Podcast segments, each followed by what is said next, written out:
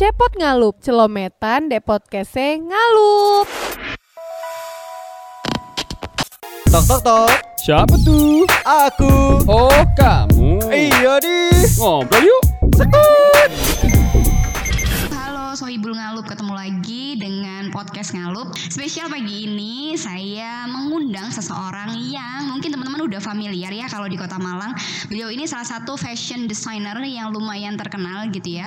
Biasa biasanya sering banget ikut kegiatan-kegiatan em, apa eh, pameran, eh, fashion show, em, sering banyak diliput oleh eh, media-media gitu ya. Pokoknya lumayan tenar gitu. Pasti teman-teman juga penasaran kalau biasanya saya juga mengundang banyak sekali para fashion designer. Kali ini dia punya satu uniqueness apalagi di masa pandemi gitu ya. Siapa yang nggak kepengen ngincer banget eh, maskernya yang unik-unik. Kebetulan hari ini saya dibawain ada request khusus.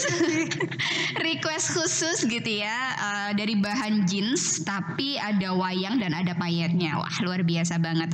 Nggak usah lama-lama, mungkin teman-teman udah pengen banget eh, tahu siapa beliau. Cuman eh, yang pastinya teman-teman kalau ikutan di channelnya podcast ngalup atau cepot gitu ya, mau ngapain aja sih kita di sini?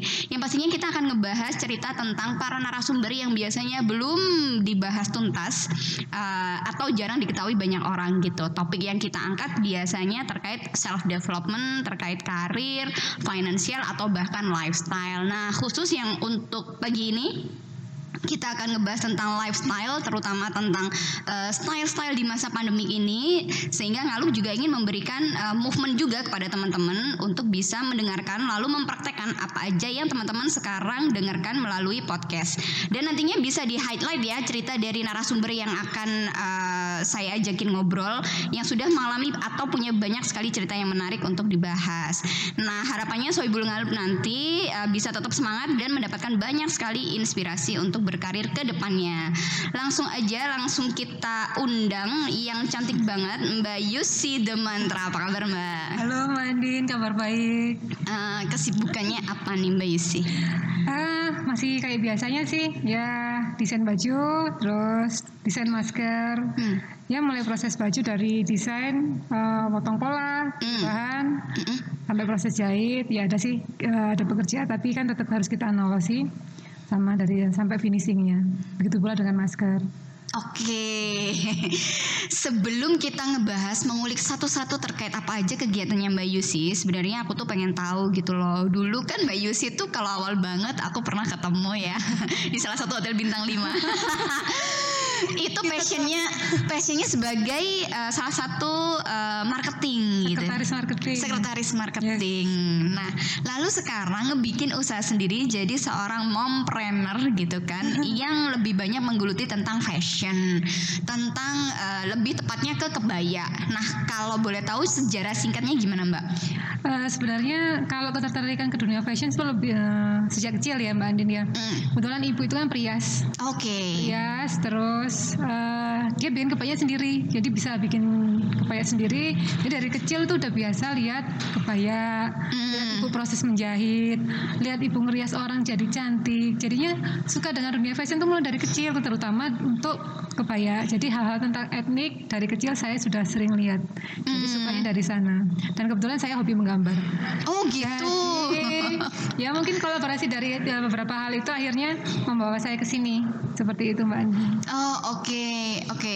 Terus Mbak kalau boleh tahu nih uh, ada berapa banyak sih support uh, untuk mengerjakan uh, seluruh aktivitinya Mbak Yusi sekarang gitu ya? Karena sebenarnya yang aku tahu sekarang justru Mbak Yusi lebih banyak dikenal banyak orang setelah pandemi ini ya kan. Mulai dari masker-masker yang unik yang dulunya nggak terlalu banyak pesan baju gitu kan. Terus sekarang jadi benar-benar banyak pelanggan baru nih. Sebenarnya gini, kalau dulu kan kita hanya khusus di gaun sama kebaya dan pelanggan saya terbatas, ya kalang-kalangan terbatas lah. Karena pasar saya memang apa ya, kita bilang bukannya sombong sih, jadi menengah ke atas gitu. Kita nggak ready stock, jadi kita hanya made by order, jadi nggak bisa produksi banyak. Oke.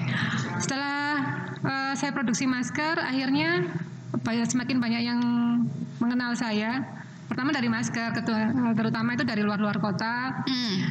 Begitu mereka lihat IG saya, oh ternyata dia desainer baju juga. Akhirnya mereka mencoba bikin baju juga dan alhamdulillah dari sana dari masker akhirnya berujung ke pemesanan baju juga. Oke. Seperti Jadi berawal dari masker akhirnya ke baju itulah. Oke. Sekarang itu kebanyakan yang baru-baru seperti itu. Tapi kalau yang customer-customer lama ya masih continue seperti biasa. Oke, repeater ya jadinya loyal Ya, customer. Seperti itu. Oke, jadi terima kasih corona gitu. Oh, terima kasih Corona sih. Tapi gimana ya, memang peluang justru dapat peluang di sini Iya, ya. Tapi awal-awal sih waktu corona masih awal-awal itu sempat bingung kan. Tapi sebenarnya order masih ada. Saya kan eh, order itu sampai bulan Juli. Corona mulai ada itu hmm, Maret. Maret. Ya. Itu Maret udah mulai mikir setelah Juli saya ngapain ya order Hmm. gimana? Mikir gitu kan kondisi kayak gini. Tapi ternyata begitu saya me- ada request masker sih dari customer pertama. Terus begitu saya bikin ternyata banyak yang suka. Akhirnya dari situ baju plus masker yang saya bikin awalnya dari pesanan. Hmm. Setelah itu saya nyoba untuk nyetok.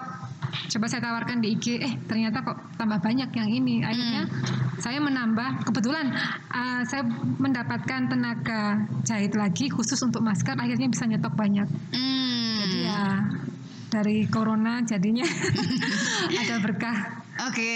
di masker. Mbak Yusi, tapi aku pengen meng-highlight gitu ya. Eh, Kemarin-kemarin kan memang banyak banget nih orang-orang yang justru butuh pekerjaan karena memang nasibnya istilahnya terkatung-katung banyak orang yang akhirnya Oh, iya, jobless iya, gitu iya, ya. iya, iya. Yang aku dengar kan Mbak Yusi justru eh, mengajak mereka yang jobless ini Iya. untuk eh, pivot jadi bikin masker Hmm. dan permintaannya banyak. Jadi kan Mbak Yusi pada akhirnya mempekerjakan orang-orang yang jobless itu gimana ceritanya, Mbak? Eh, itu tadi karena eh, permintaan semakin banyak, sedangkan order baju saya kan masih jalan Hmm. sampai Juli itu. Setelah eh, order Juli masih ada tambahan ternyata, walaupun posisi seperti ini kebutuhan untuk baju masih tetap ada, terutama untuk mereka yang eh, wanita karir. Oke. Mereka harus tetap ketemu orang, mereka harus tetap stylish walaupun masa pandemi seperti ini. Dan akhirnya kebetulan begitu saya kebanyakan bukan kebanyakan sih saya hampir tidak bisa mengatasi order masker ini. Emang banyak ya. Alhamdulillah. Jadi gini, terus ada penjahit saya itu punya saudara, dia punya saudara, "Eh, Mbak ini saudara saya kerja di sini masih berhenti karena dari pabriknya ditutup sementara karena tidak ada produksi. Bisa nggak ngambil orderan di sini? Oh ya nggak apa-apa, tapi diajarin dulu. Jadi kita ajarin dulu, bikin maskernya seperti apa, standar saya seperti apa, prosesnya seperti apa, nyoba-nyoba pertama hasilnya bagus ya udah kita jalankan terus. Dan akhirnya saya mulai nyetok banyak pasar dari situ. Karena ada tenaga saya bisa nyetok. Dan alhamdulillah pasar antusias banget. Sampai biasanya tiap weekend tuh mereka nungguin stok baru gitu kan. Kalau weekend Hmm. Nggak ada stok baru mereka nanya. Nggak ada stok baru sampai berhal seperti itu lah. Akhirnya saya harus gimana ya? Jadi keharusan akhirnya tiap weekend saya harus ada stok baru seperti itu. Oke, tapi Mbak Yusi ini eh, dijual di marketplace nggak sih? Kayaknya unik banget. Atau memang dibikin premium, eksklusif banget? Eh, bukan mengeksklusifkan diri sih sebenarnya, cuman eh, masih seperti ini cara saya hanya di Instagram atau mungkin mereka yang apa ke galeri silakan, tapi hanya di galeri dan di Instagram. Saya tidak ada marketplace di mana-mana, hanya di galeri di rumah sama di Instagram aja. Seperti itu. Hmm, Oke, ini kan kalau lihat banget eh, bener-bener dibikin yang apa ya? Karena handmade ya Mbak ya. Ya. Jadi makanya kemarin tuh aku ngajakin juga di Instagram gitu ya. Ah. Ini harus PO. Terus kayak aku harus berdoa, masih ada nggak ya ya. gitu request aja cuma karena itu wayang dan kainnya tuh jeans gitu. Jadi aku pikir ini bakalan awet gitu. Nah. Cuman karena memang ada payetnya harus perlakuan khusus gitu. Ya. Tapi justru kalau aku scroll scroll lagi tuh eh, di Instagramnya Mbak Yusi itu banyak orang yang justru dari luar negeri yang pesen itu ya apa ceritanya Mbak? Eh, Jadi pengirimannya juga ke luar negeri atau gimana? Kebetulan gini, eh, customer saya customer baru sih sebenarnya. Dia taunya saya karena dari masker. Itu punya anak, eh, dia di Inggris. Mm-mm. Nah maskernya dikirimlah sama dia ke sana. Ternyata Hmm. anaknya suka. Di sana kan ya alhamdulillah mungkin satu-satunya yang seperti itu di sana ya jenis iya. maskernya. Akhirnya mereka repeat order lagi. Repeat order kebetulan eh, akan berkunjung ke sana. Jadi sebelum mereka berangkat ke Inggris, jadi pengiriman pertama udah nih. Pengiriman kedua mereka langsung pesen sekitar berapa kemarin 17 kalau nggak 19 masker ya. Hmm. Itu khusus untuk yang seri wayang, Mhm. yang pokoknya etnik-etnik ada yang lurik ada yang kupu-kupu tapi yang khusus seperti itu mereka bawa sendiri ke Inggris waktu mengunjungi anaknya seperti itu. ya siapa yang mau bikin di Inggris kayak gitu kan? ya alhamdulillah sih di sana mereka jadinya apa ya orang-orang yang bertemu sama mereka yang pakai masker itu jadi salvok ke maskernya akhirnya. Kayak gini mereka sama ditanyain di mana di mana. Akhirnya mereka repost kan di Instagramnya. Mereka bilang ini dari desainer Indonesia gitu kan. Ya bangga sih. Seperti itu. Luar biasa, aku jadi kayak merinding loh dengernya ya kan. Produk maskernya sampai ke luar negeri. Kebetulan kemarin tuh mereka foto. Satunya dia pakai maskernya Dani Dan- Dani Satriadi, desainer yang hits banget lah, senior banget buat saya. Dia satunya lagi pakai masker dari saya. Jadi dia satunya pakai maskernya Mas Dani Satriadi, satunya pakai masker saya. Sama-sama di Inggris di foto sama mereka di sana. Jadi wow, tersanjung banget gitu loh. Disejarkan dengan maskernya Dani Satriadi seperti itu. Padahal kita dari Malang aja ya, lokal aja ya. lokal tapi going international loh. Alhamdulillah seperti itu. Oke, jadi ke depannya masih akan tetap eh, produksi masker ya. Mengingat ini kan menjadi kebutuhan utama gitu ya kalau Itu sekarang. Mbak Andin. Jadi sekarang fashionnya orang itu malah kita nggak butuh make up, kita kita nggak butuh lipstick sebenarnya ya. Iya, iya, iya, iya. Kita cewek ya kita nggak butuh lipstick kalau kita keluar. Cukup pertegas eh, mata Hmm. sama kita pakai masker yang sesuai dengan yang kita gunakan. Udah orang pasti lihat deh gitu. Hmm, kan. hmm, hmm, hmm, hmm, Dan setuju. Begitu kita bisa berbeda dengan yang lainnya. Pasti kita jalan tuh pede lah. Gitu. Dan- Pada akhirnya jadi fashion ya Nah, selain memang itu. kebutuhan utama. Mm-mm. Oke, kalau balik lagi kita tarik nih eh, awalnya kan sebenarnya Mbak Yusi itu berarti perjalanannya mulai dari fashion eh, akan kebaya, fashion sendiri. Ah. Eh, terus akhirnya kan memang ngebikin eh, apa kebaya-kebaya atau pesanan baju-baju yang untuk eh, kalangan menengah ke atas gitu ya. Nah, sebenarnya Mbak Yusi apakah memang khusus eh, apa membidik target market yang seperti itu atau memang pasarnya justru yang minta kayak gitu? Kebetulan bukan eh, secara tidak sengaja ya. Akhirnya apa yang saya produksi itu ternyata pasarnya adalah mereka seperti itu. Hmm. Karena saya sukanya itu yang eh, apa ya? Bukan yang daily eh, daily wear ya. Hmm. Jadi yang untuk memang acara-acara khusus. Jadi kalau yang baju-baju biasa itu masih maksud eh, menurut saya banyak yang bi- yang bisa bikin. Hmm. Kalau saya bikin yang sama ngapain gitu loh kan? Mending saya- bikin tuh sesuatu yang unik yang memang mem- mem- membutuhkan eh, apa ya ketelitian, membutuhkan art yang lebih yang lebih. Jadi nilai kepuasan itu ada sendiri. Jadi nilainya akhirnya harga pun terdidik lah oleh mereka. Hmm, oke. itu. Jadi pasar akhirnya terbentuk dengan sendirinya. Karena mereka juga ngerasa spesial dia Iya, aja yang punya itu. gitu ya. Seperti itu.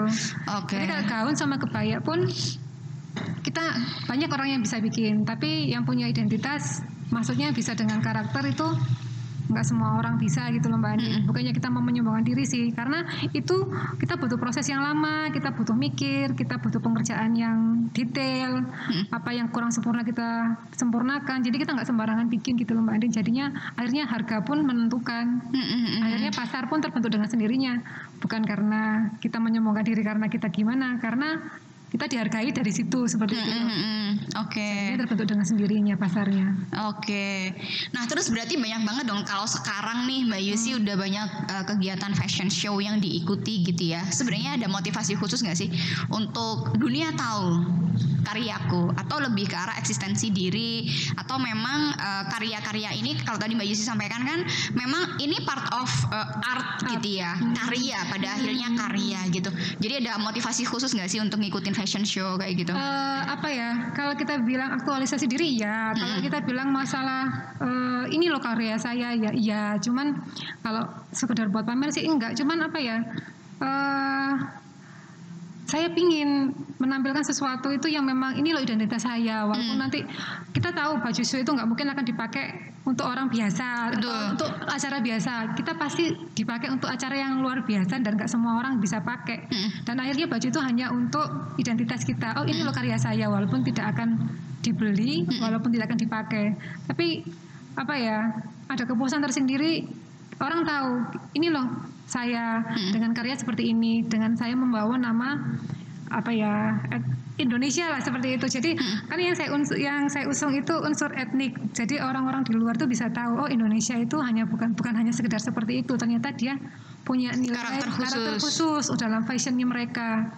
Jadi kenapa saya milih etnik? Karena itu tadi Indonesia yang berusaha saya angkat walaupun banyak desainer etnik lainnya tapi kita pun punya apa ya identitas sendiri-sendiri. Kalau mereka ada yang etnik casual mereka ada yang etnik glamor mereka ada yang etnik apa ya saya adalah salah satu dari mereka yang berusaha mengangkat Indonesia di uh, dunia fashion seperti itu aja sih Mbak Andin. Hmm, oke. itu Oke, menarik banget. Eh, tapi Mbak Yusi sebenarnya kalau eh, apa ya berbicara tentang karya gitu ya, kadang ada orang yang bisa menerima, hmm. kadang ada yang banyak mencibir dari hasil fashion fashion yang selama ini udah diikuti.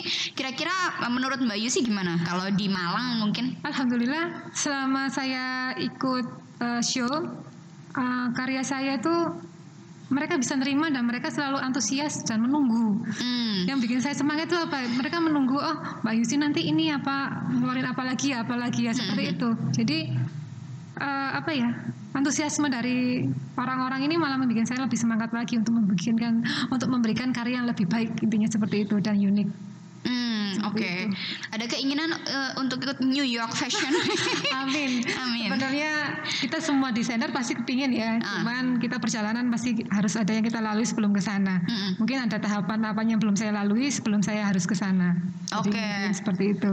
Suka duka atau mungkin tantangan? Mbak Yusi boleh cerita dong. Yang di mana ini? Yang Di fashion. di fashion sendiri atau di usahanya apa di mananya nih? Boleh yang mana aja dulu. Dari ini deh, awal merintis bisnis deh. Eh, awal merintis bisnis. Waktu itu saya kan masih kerja di bank. Hmm. Kebetulan saya join sama teman saya di Banjarmasin untuk bikin butik. Jadi yang saya saya bagian produksi, dia yang eh, Marketing, penjualannya. bukan, bukan Hmm. eh, ininya modal dari dia. Oh gitu. Tapi otak pengerjaan semua ada di saya. Konseptor. Ah, Hmm. itu berjalan waktu saya masih di bank masih berjalan. Jadi saya masih kerja sama menyiapkan untuk stok butik yang akan dibuka di Banjarmasin itu. Tapi begitu di sana kurang mungkin pasar atau mungkin saya nggak tahu kesalahan ada di mana. Di sana kurang bagus jalannya. Hmm. Eh, dan akhirnya eh, tidak ada order lagi. Hmm. Tapi saya mikir yang di sini ini penjahit saya bagaimana? Saya sudah Hmm. order, eh, saya sudah rekrut dia, saya sudah mempekerjakan dia. Kalau tiba-tiba saya berhentikan karena di Banjarmasin berhenti, kasihan dong dia. Saya muter otak gimana caranya orang ini tetap bisa kerja. Hmm. Akhirnya saya membuka eh, untuk order di teman-teman sekitar saya. Hmm. Lalu waktu itu saya di salah satu bank, itu teman-teman bank saya sendiri. Jadi mereka akhirnya order beberapa baju ke saya, mereka cocok, mereka cocok. Akhirnya dari mulut ke mulut, Hmm. ada yang nyoba. Setelah itu malah kualan. Akhirnya saya masih kerja, harus ngawasin penjahit, harus ini. Akhirnya saya memilih untuk resign dan konsentrasi. Luar biasa. konsentrasi di eh, fashion ini seperti itu Mbak Din. Jadi awalnya saya double itu, akhirnya saya memilih untuk resign dari bank, saya memilih konsentrasi Fokus untuk- fokus.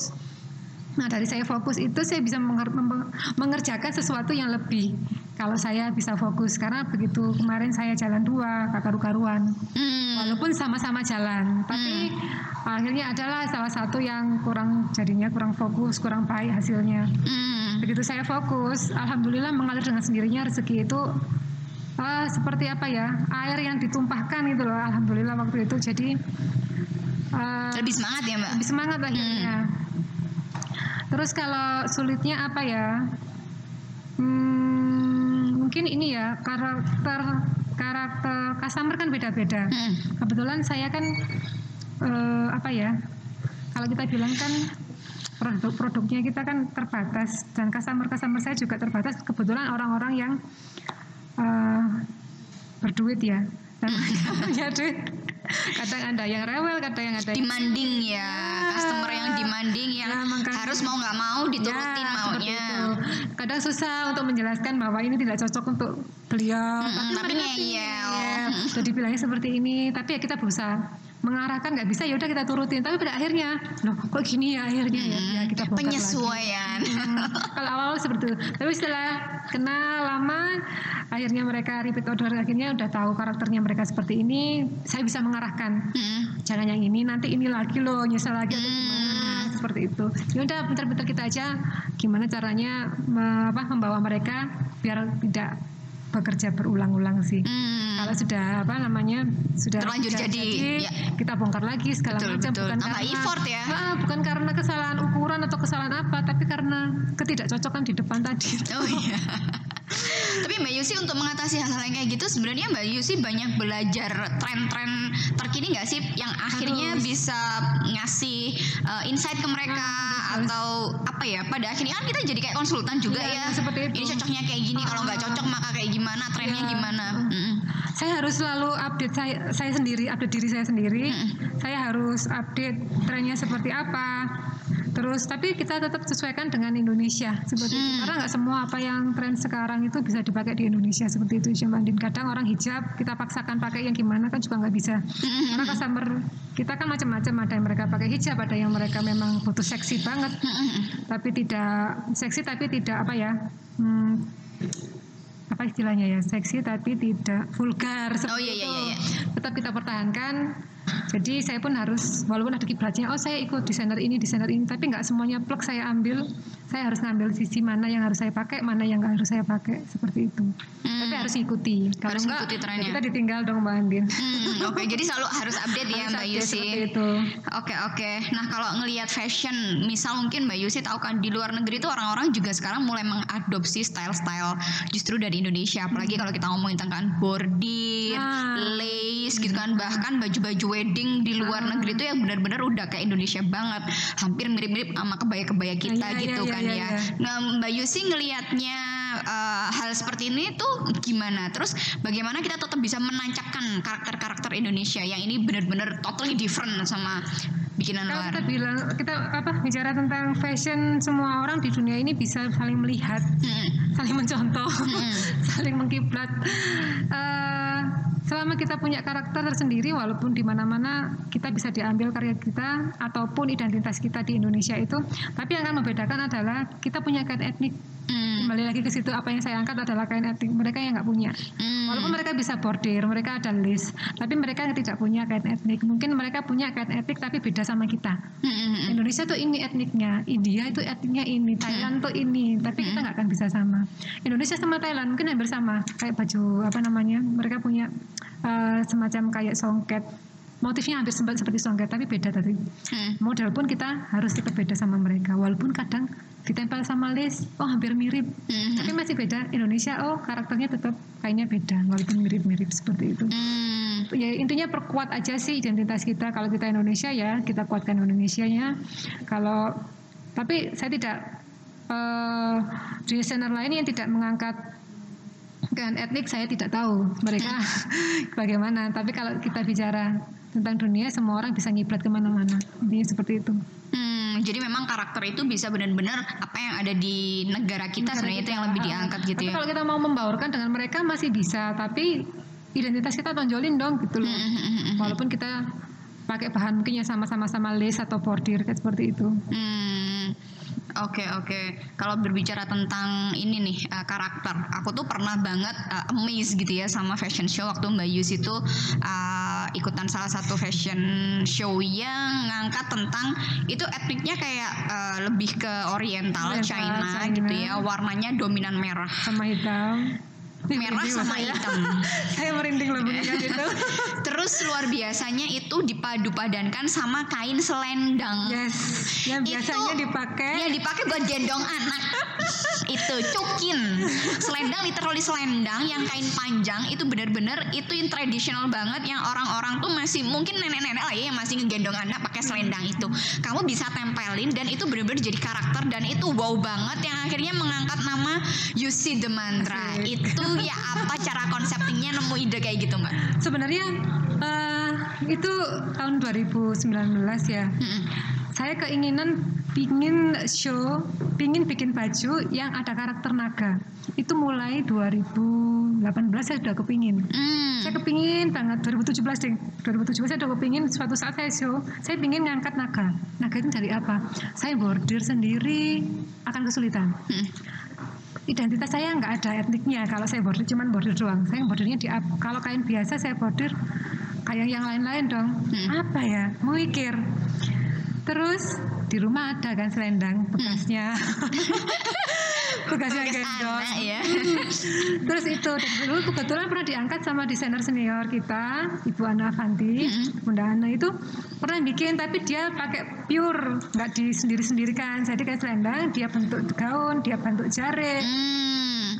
memang saya ngefans sama beliau kebetulan sama-sama etnik ya tapi ya jauh lah saya, saya, saya dari beliau cuman oh beliau pernah ngangkat ini selendang ini untuk jare untuk baju tapi pure selendang itu dipakai semua ah kebetulan kan saya butuh naga nih kebetulan di selendang itu kan ada naganya Hmm. saya bisa masukkan di situ.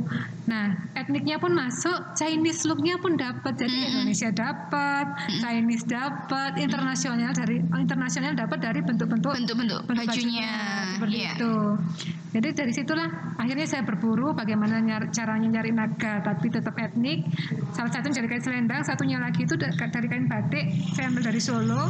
Memang motifnya motif naga yang hitam. Hitam Hmm. sama tembaga waktu itu. Jadi yang merah itu dari selendang. Kalau yang hitam eh, tembaga itu dari kain batik beneran pas memang ada motif naga. Jadi saya searching, cari pokoknya gimana motif naga itu saya bisa dapat yang memang besar. Hmm. Kecil nggak akan kelihatan. Ya ya ya ya. Yang memang harus makluk gitu loh mbak. Bahkan sampai itu list-listnya baju tuh benar-benar dari listnya selendang ya mbak Ya, yang warna-warni. Itu luar biasa banget. Itu keren banget itu. Eh, makanya saya kok, bisa ini nempel ke situ. Jadi itu benar-benar aku bisa bilang tuh karya gitu. Jadi jadi identitas Iya, gitu iya, ya. Terima kasih. Iya. tapi tetap apa ya? Gimana orang tetap kelihatan cewek tapi kelihatan seksi tapi nggak nggak vulgar tapi kelihatan mahal walaupun Hmm. bahannya itu murah sebenarnya kan Mm-mm. itu murah banget harganya nggak sampai 100 ribu loh mbak Andin kalau yang biasa itu selendangnya tinggal Iya, kita iya. bordir kita aplikasikan kita payet terus jadi cantik dan kelihatannya looksnya jadi mahal gitu loh Iya, itu kan padu padu padannya ada yang congsam kan jatuhnya, Ada, ada, ada. yang gaun kan Ah. jatuhnya. Makanya style-stylenya juga nggak melulu yang pada akhirnya Chinese uh, look. Chinese look aja Ah. gitu. Itu keren banget. Uh, terus uh, kita ngobrolin lagi uh, tentang ini. Uh, kalau kita bicara tadi tadi tentang dress kan aku pernah mengkutip nih dari Instagramnya Mbak Yusi ada part yang kayak gini not only art of kebaya and dress. Jadi sebenarnya part apa lagi nih yang mau dieksplor? jadi ke apa ya berusaha tidak hanya menciptakan kebaya dan gaun hanya seperti itu jadi nilai seninya harus kita tambah dengan apa Eh, dengan identitas kita tadi dengan keunikan kita tadi dan biasanya saya kalau bikin gaun atau kebaya saya mereka kasih mereka clutch dari Hmm. bahan yang sama. Sama. Eh, kadang pakai selop kalau mereka memang butuh selop jadi sak pengadek sak pengaduknya Sak lengkap. pengaduk sekarang plus masker. Sekarang plus masker. Jadi sak pengadek itu orang akan lihat mereka wis. Hmm, ada orang lewat iki mesti Yusi kayak gitu, gitu. kan. Jadi identitasnya udah keluar duluan ya. Kadang kalau nggak saya bikinkan mungkin karena waktu mepet gitu ya. Nggak saya bikinkan clutch protes dong mereka Mbak Yusi clutchnya mana? Nggak Mbak Yusi banget kalau nggak ada clutchnya kan Hmm, itu. gitu. Jadi udah sepasang. Bahasa- jadi art kita itu bukan hanya pada kebaya kebaya pun Yes, nggak hanya yang kebaya sekedarnya. Kita perlu effort untuk mikir harus gimana bedanya. Walaupun kita mengadopsi siapa, tapi jangan sampai maklek. Hmm, hmm, hmm, hmm. Mbak Andin harus ada harus ada kita. modifikasinya Nah. Heeh. Kan dunia fashion kayak kita nggak pungkiri kita pasti ikut siapa, kita eh, gayanya ke mana, pasti ada persamaan. ada role modelnya ya seperti itu. Tapi identitas tetap harus kita cantumkan. Hmm, betul betul betul karena memang yang cepat itu amati tiru modifikasi modifikasi itu benar-benar nonjolin karakternya, tadi Karakternya. gitu ya Jangan sampai kita tuh benar-benar jiplak apa ya, kita hanya sebagai follower gitu loh. Hmm, hmm, hmm. Kalau bisa ya kita jadi leader lah mbak. Iya, gitu. dengan create Dengan konsep. create. Berarti Mbak Yusi ini juga memikirkan untuk meriset dulu ya. Apalagi kalau misalnya ada orang-orang khusus yang memang butuh diriset sukanya apa, backgroundnya kayak gimana, Hmm. maunya dipakai acara Nah, apa. itu. Itu mikirnya berapa lama? untuk tergantung tergantung musim. Kalau memang moodnya pas lagi bagus gitu cepat. Ayo kalau pas buntu berhari-hari nggak jadi-jadi, kadang per minggu. Apa no, kadang gitu kan. Tapi harus ada konsultasi dulu. Mereka butuhnya acara apa. Saya harus tahu karakternya mereka seperti apa. Kadang Hmm. seperti itu berpengaruh. Jangan sampai orang yang tomboy saya kasihkan yang terlalu feminim. Hmm, Jangan sampai orang yang feminim saya berikan yang terlalu simpel. Hmm, gitu. Jadi Jadi memang nih tadi kan mesti milih yang jeans gitu kan. Walaupun tetap ada etniknya, pasti Mbak Andin milihnya yang jeans nggak mungkin yang terlalu mungkin payetnya yang full banget, bunganya terlalu banyak. Kayaknya Iya, nggak iya. Fashion seperti itu. yang cheerful banget gitu kayaknya bukan aku ya. Oke oke. Eh, terus aku pengen tahu dari kita ngobrol tadi kan, sebenarnya kenapa sih dikasih nama itu Yusi The Mantra? Artinya The Mantra itu apa sih? Kalau Yusi kan memang nama kamu nih mbak. Ya ya ya ya. Terus The Mantra itu pesan apa yang ingin disampaikan? Apakah ada value khusus yang di-create di dalamnya? Ada dong. Jadi gini, eh, apa sih yang bikin orang bisa cantik? Apa sih bikin orang tuh beda? Saya mikir eh, kata yang etnik, maksudnya kata yang berhubungan dengan Jawa. Karena Hmm. kebetulan etniknya yang kebetulan saya angkat, saya dari Jawa. Hmm. Eh, apa ya? Mantra. Mantra itu apa? Mantra itu coba jabu. Yang itu apa ya? Eh, konotasinya itu jelek, sama mistis jelek gitu ya. sih, ha? Mistis tapi jelek. Ha. Biasanya untuk yang hal jelek ya itu untuk Kedukunan, kedukunan, cenayang. eh, pokoknya yang buruk-buruk seperti itu loh. Nah ini kenapa sih nggak saya angkat nama ini aja tapi eh, jadi eh, brand saya? Karena dengan mantra tersebut itu orang bisa lebih cantik, orang lebih menarik. Jadi mantranya itu adalah mantra untuk menjadikan orang lebih cantik, orang lebih menarik, tapi untuk hal yang positif. Dengan Hmm. apa? Dengan baju yang cantik, dengan gaun yang cantik, dengan mungkin make up juga yang cantik. Jadi dengan mantra tersebut orang jadi tampil beda, bisa menyulap orang jadi lebih cantik, lebih percaya Lebih diri. percaya diri. Jadi lebih ke arah mantra ini adalah sugesti diri. Nah, tapi dalam setiap pe- apa produksi atau pembikinan sesuatu, entah itu masker atau baju, saya harus memulai dengan Bismillah. Mantranya apa sih? Bismillah itu aja Mbak Adik. Jadi, Hmm. Mantranya apa? Bismillah. itu. Sudah jadi gitu ya. Bismillah jadi, Bismillah jadi cantik seperti itu. Oke. Tentunya dengan itu harapan kan dapat Doa. dapat doa Mm-mm. seperti itu. Jadi mantra itu jadi doa, bisa jadi sugesti, bisa jadi apa ya effort kita. Apa yang kita lakukan adalah suatu mantra untuk menjadikan orang tersebut jadi lebih baik, lebih cantik, lebih menarik. Itu aja. Oke, luar biasa. Tapi Mbak Yusi masih punya mimpi nggak sih? Semua orang punya mimpi dong Mbak Andin. Hmm. Ke depannya apa nih yang kira-kira masih sekarang masih dimimpiin dan kamu uh, akan berusaha untuk um, menggapai mimpi itu? Eh, mimpi saya tidak, tidak berhenti untuk berkarya itu aja. Hmm, Tidak oke. berhenti untuk berkarya, tidak berhenti untuk menciptakan sesuatu yang lebih indah. Hmm. Tapi indah tapi tidak merugikan yang lain. Indah tapi tidak mengganggu yang lain. Indah tapi memamurkan sekitar saya intinya seperti itu. Hmm, berdaya ya Nah, untuk orang-orang di Itu gitu. intinya seperti tidak spesifik seperti apa. Saya bisa memul saya tidak tahu nantinya ke depan saya jadinya seperti apa. Entah tetap seperti ini atau kan mungkin lebih berkembang. Tapi intinya saya harus tetap berkarya, karya lebih indah, karya lebih baik, karya yang mungkin yang lebih sempurna dan lebih bermanfaat seperti itu aja. Oke. Peluang nih untuk selalu berkembang kalau kita bilang uh, sustainable growth gitu ya. Peluang-peluang untuk kolaborasi dengan mungkin desainer yang lain atau dengan uh, siapa desainer khusus mungkin. Kalau sekarang kan Mbak Yusi udah ngebuka buat Happy's ya. Ya. Uh, mungkin ada kolaborasi yang lain misalnya nggak tahu Mbak Yusi bikin uh, kebaya atasannya mungkin bawahnya siapa mungkin slopnya siapa atau kayak gimana rencana kalau ada Eh, kolaborasi Terbuka sih kolaborasi dengan siapa saja saya terbuka karena di situ kita malah menambah ilmu, Hmm. menambah wawasan dan itu akhirnya membuat karya kita itu jadi lebih baik dan lebih indah dan lebih lengkap gitu Mbak Dan kita tidak menutup kemungkinan kita berkolaborasi dengan siapa pun. Seperti contohnya yang kemarin itu saya kalau show mesti dengan Metamorph Eh, dia adalah desainer headpiece yang membuat karya, karya saya, baju saya jadi lebih sempurna dan lebih bernyawa seperti itu. Hmm. kemungkinan nanti oh next mungkin eh, desainer slop, mungkin desainer sepatu mem- membuat karya saya jadi lebih indah tidak masalah. Hmm. Saya selalu membuka eh, kolaborasi kolaborasi dengan siapa pun. Mungkin dengan mua siapa saya nanti Hmm. mereka butuh baju atau kita support bajunya, mereka make upnya atau seperti itu nggak masalah. Atau mungkin tas, Hmm. desainer tas atau ada mungkin kacamata seperti Mbak Adin. Oh iya iya iya, ini nanti lainnya. ada payetnya kacamata saya ya luar biasa. tidak menutup kemungkinan kita bisa bekerja sama dengan siapa pun. Karena ilmu kita juga akan bertambah. Dan Oke. nilai seni kita itu bertambah juga nggak monoton di situ aja.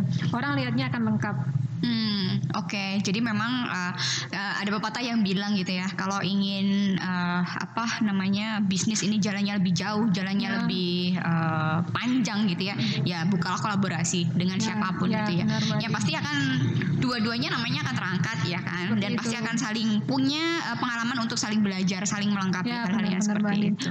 Kadang dengan kolaborasi kita ada koreksi kan dari eh, teman kita ya kita kolaborasi itu Mbak kurang ini kurang ini kita nanti bikinnya seperti ini aja jadi pikiran kita lebih terbuka wawasan kita lebih luas akhirnya karya kita jadi lebih baik seperti itu Hmm. kita nggak boleh ego, mungkin, kita boleh egois nih aku seperti ini tapi kalau kita kawinkan dengan karya mereka seperti itu gimana sih bisa apa nggak harus bisa karena Hmm. kita itu apa ya eh, karya itu harus menurut saya harus terbuka karena karya itu harus bisa diterima siapa saja. Tidak hanya bisa diterima tapi kolaborasi akan menunjukkan bahwa kita itu loh fleksibel, bisa dipakai siapa, bisa digabungkan dengan siapa. Itu karyanya benar-benar bisa dinikmati siapa pun itu seperti itu. Kalau kita enggak enggak aku dewe, aku nulis cukup enggak jangan seperti itu. Malah Hmm. Kita akan tertinggal dengan yang lainnya akhirnya. Iya, iya, iya, iya. Seperti itu Mbak Andin. Oke, kalau bicara tentang inovasi nih, Hmm. Mbak Yusi, kira-kira ke depannya selain uh, etnik, Hmm. uh, ada inovasi lagi nggak? Ini kan sekarang inovasinya karena awalnya mulai dari uh, kebaya, dress, sekarang uh, masker gitu. Ya. Apalagi yang kira-kira mungkin nanti jadi uh, inovasi terbaru dari Yusi The Mantra. Kalau inovasi terbaru, biasanya saya ini sih Mbak Andin, saya ngalir ya. Saya tidak bisa memikirkan, oh nanti saya mau bikin ini. Biasanya hal itu ter apa ya muncul begitu saja inspirasinya apa saya belum tahu Hmm. tapi sekarang saya masih konsentrasi di sini saya kembangkan masker saya seperti ini apa yang kurang saya kembangkan di situ jadi seperti itu saja ke depannya nanti entah saya butuhnya apa mungkin akan saya tambah oh clutch saya saya tambah tambah seperti ini saya bikin mungkin tas yang beneran bukan cuma clutch mungkin seperti itu saya tambahin di situ kemungkinan Hmm. kalau nantinya bikinnya seperti apa saya belum tahu, cuman akan terus mencoba yang saya mencoba memperbaharui apa yang ada sekarang. Biasanya dari situ akan berkembang dengan sendirinya. Hmm.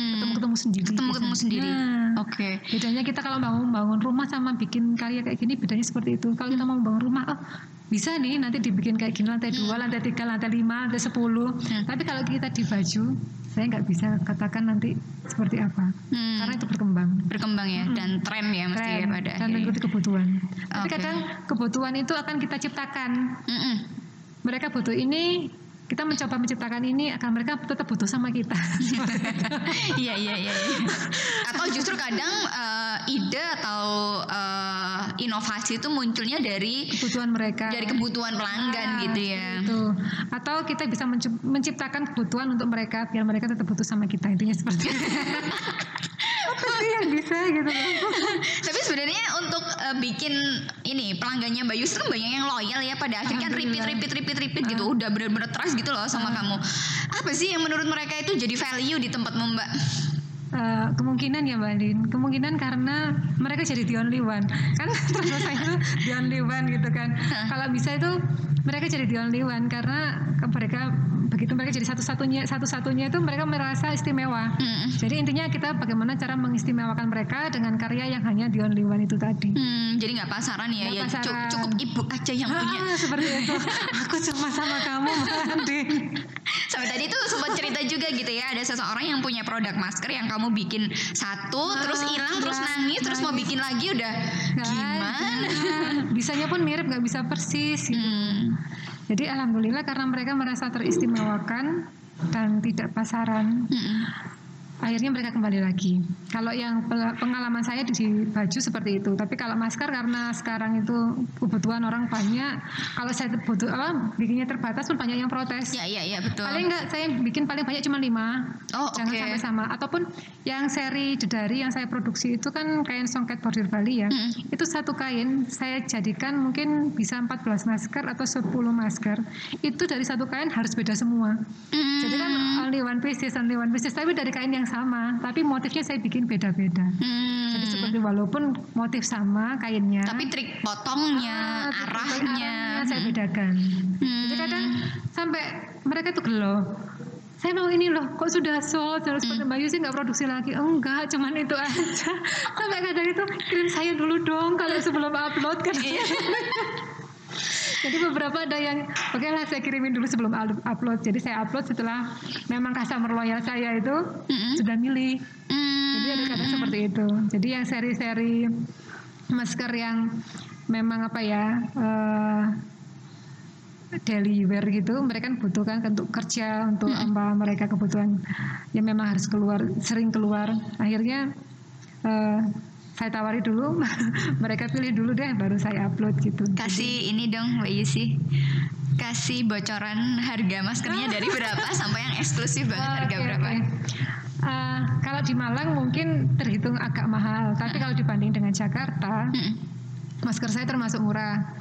Karena apa? Karena kalau di pasar Malang saya mulai start harga 75 sampai 250 ribu. Mm. Tapi kalau kita bicara Jakarta, harga segitu nggak ada apa-apanya. Mm. Ah, Alhamdulillah customer saya Jakarta banyak banget mereka itu orang itu satu kali beli mereka bisa 10, 12, 14 sampai kadang ada yang apa ya? eh, begitu seri ini hampir separuh mereka beli sendiri. Jadi alhamdulillah eh, kadang teman saya Jakarta tuh gini, kamu nggak kemurahan jual segitu? Enggak lah, memang standar saya segini. Di Jakarta aja nggak sampai segini. Di Jakarta se- segini loh. Masa kamu tuh bisa dijual lebih mahal dari ini? Enggak ada, saya cukup segitu. saya cukup segitu aja. Karena pasar saya tidak melulu Jakarta, karena Malang sekitarnya eh, masih apa ya? Jangan sampai orang Malang nggak bisa Nggak merasakan kebagian juga Ah, ya, gara-gara nggak terjangkau. makanya itu jangan sampai di daerah saya sendiri mereka nggak pakai masker saya gitu loh walaupun di luar sana mereka bilang terlalu bagus untuk harga segitu kadang seperti itu Hmm. kalau dibandingkan dengan yang lain nggak apa-apa lah penting apa ya semakin banyak orang pakai kan apa ya nilai kepuasan tuh ada sendiri gitu loh Mbak Andin. walaupun nggak semahal mereka yang lain Ya, ya, ya, ya, ya. tapi di Malang udah cukup mahal Tapi aku tuh jadi punya ide loh. Ini tuh bener-bener kayak jadi souvenir yang lux banget Ah, gitu ya. benar-benar. Eh, ini aku aku kemarin tuh sempat mikir gini Mbak Yusi. Aku punya teman, terus eh, ya mereka orang-orang yang kayaknya segalanya udah punya gitu ya.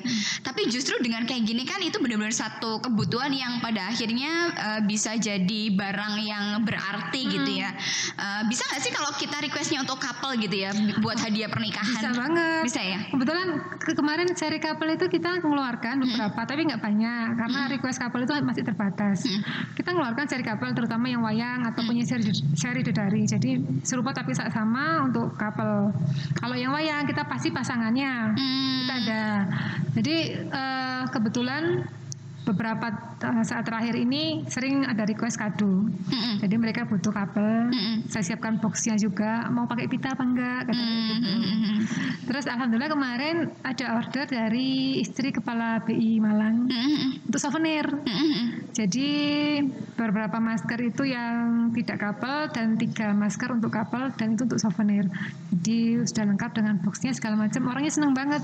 Oh sudah ada boxnya ya. Jadi kita tinggal kirim seperti itu. Karena sekarang masa pandemi, souvenir itu dibagikan lewat kiriman aja. Seperti itu. Mm-mm. Betul betul. Jadi sudah mewakili kebutuhan mereka. Hmm, luar biasa, luar biasa. Makanya kalau kita bilang tuh ya setiap eh, Kesempatan. setiap kesempatan, setiap satu momen atau suatu fase terjadi itu justru kalau kita tahu peluangnya Peluangnya. dan kita bisa eksekusi dengan benar, cepat, tepat itu kita benar-benar justru bisa dapetin berkah di dalamnya gitu di ya.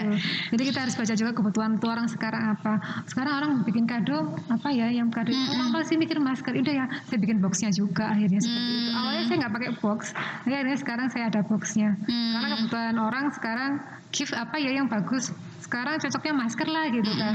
Dengan masker seperti itu, terus yang cantik dengan box yang cantik, orang kan pasti eh pingin dong gitu kan.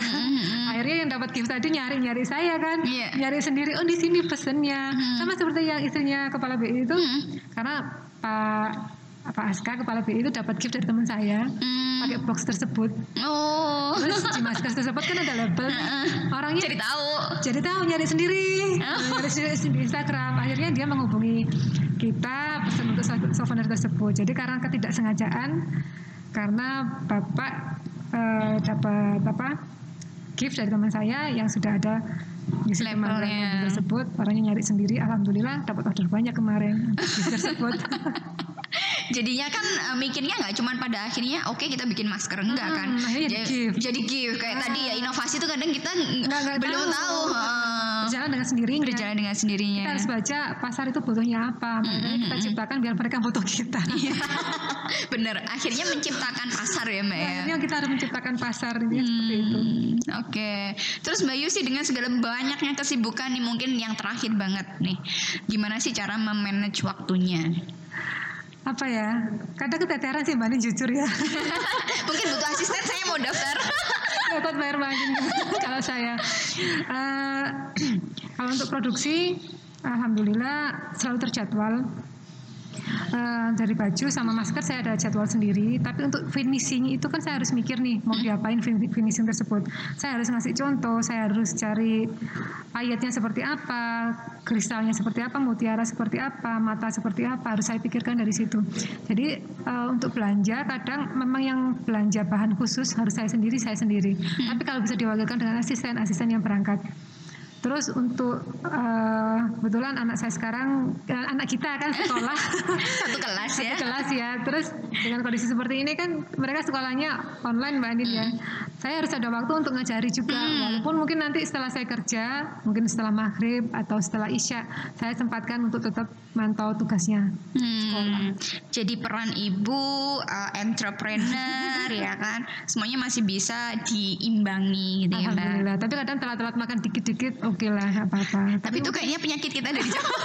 ya dari dulu ya telat-telat makan. Kadang sampai jam 11 baru Iya. makan ya, jam 11 malam ya ampun kalau inget. Hmm, Ya ini resiko sih, tapi jangan sampai telat-telat banget.